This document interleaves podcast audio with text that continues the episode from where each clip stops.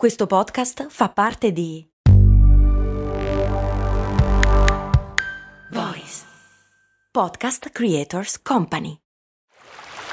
Vi ricordate quando con Il Mondo Suona Così vi ho portati a Cuba, Zanzibar e Giamaica? No? E infatti non l'avevo ancora fatto. Per fortuna è uscita la nuova stagione di Il Mondo Suona Così, il podcast di viaggi dove vi porto in giro per il pianeta tirandovi per le orecchie. Ma nel senso che sei arrabbiato? Ma no, nel senso dei suoni, capito? Orecchie, udito... Ah, ho capito. Sei simpatico. Il Mondo Suona Così, una produzione Voice in collaborazione con Eden Viaggi. Grazie a tutti i nuovi patron, grazie a Tiziana, grazie a Elena, Anna Chiara, La Sabri, Jaiki e grazie ad Allegramente Drammatica per la sigla. Via con la sigla. Cose molto umane.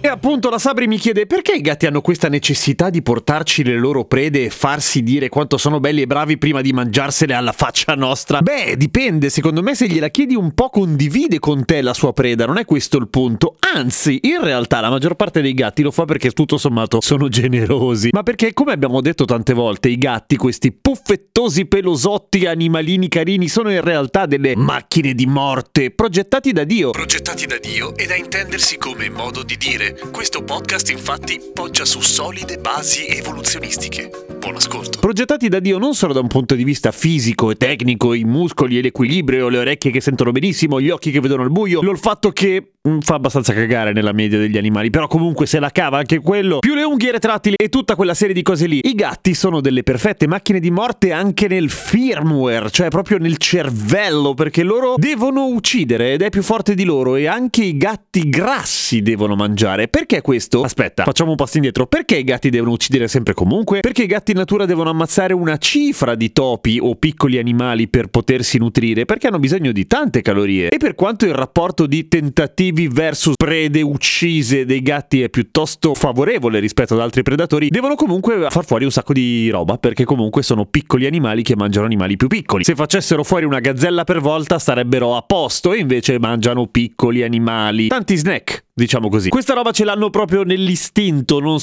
ne possono fare a meno. E appunto anche i gatti ben nutriti, come quasi tutti i nostri gatti, a meno che voi non siate degli stronzi, bene o male hanno l'istinto di uccidere nonostante non abbiano fame. E questo è uno dei motivi per cui effettivamente le prede non le mangiano e le riportano a casa. Perché le riportano a casa? Non seppelliscono le prede, quella è una roba da cani, e potrebbe essere che vogliano condividere con noi. Allora, nelle comunità dei gatti non tutti i gatti sono bravi a cacciare, alcuni gatti magari sono vecchi, semplicemente hanno già fatto la loro carriera, sono in pensione, per cui per quanto stronzi per tutta una serie di cose, i gatti sono generosi fra di loro e con le cose, persone a cui vogliono bene, per cui ci sta che riportino alla base il cibo che avanza, e loro non lo mangiano perché non hanno fame, non hanno veramente bisogno. Poi c'è un'altra teoria che è molto più affascinante ma non molto più accreditata in realtà, che fa capo a questa cosa qua. Le gatte molte volte portano delle prede ferite, tipo un topo azzoppato, un topo sotto shock, comunque traumatizzato, che non è che scappa tanto, lo portano da far vedere ai loro cuccioli in modo che loro imparino a giocare e a ammazzare le cose, perché questo è il modo di stare al mondo, uccidere. E potrebbe essere che i gatti vedano in noi umani degli sfigati incapaci di cacciare, per cui o semplicemente ci portano delle prede per farcele mangiare e noi ovviamente a un certo punto ce ne liberiamo, nel senso che le buttiamo, per cui loro dicono ehi bravo, ti è piaciuto, buon app raga,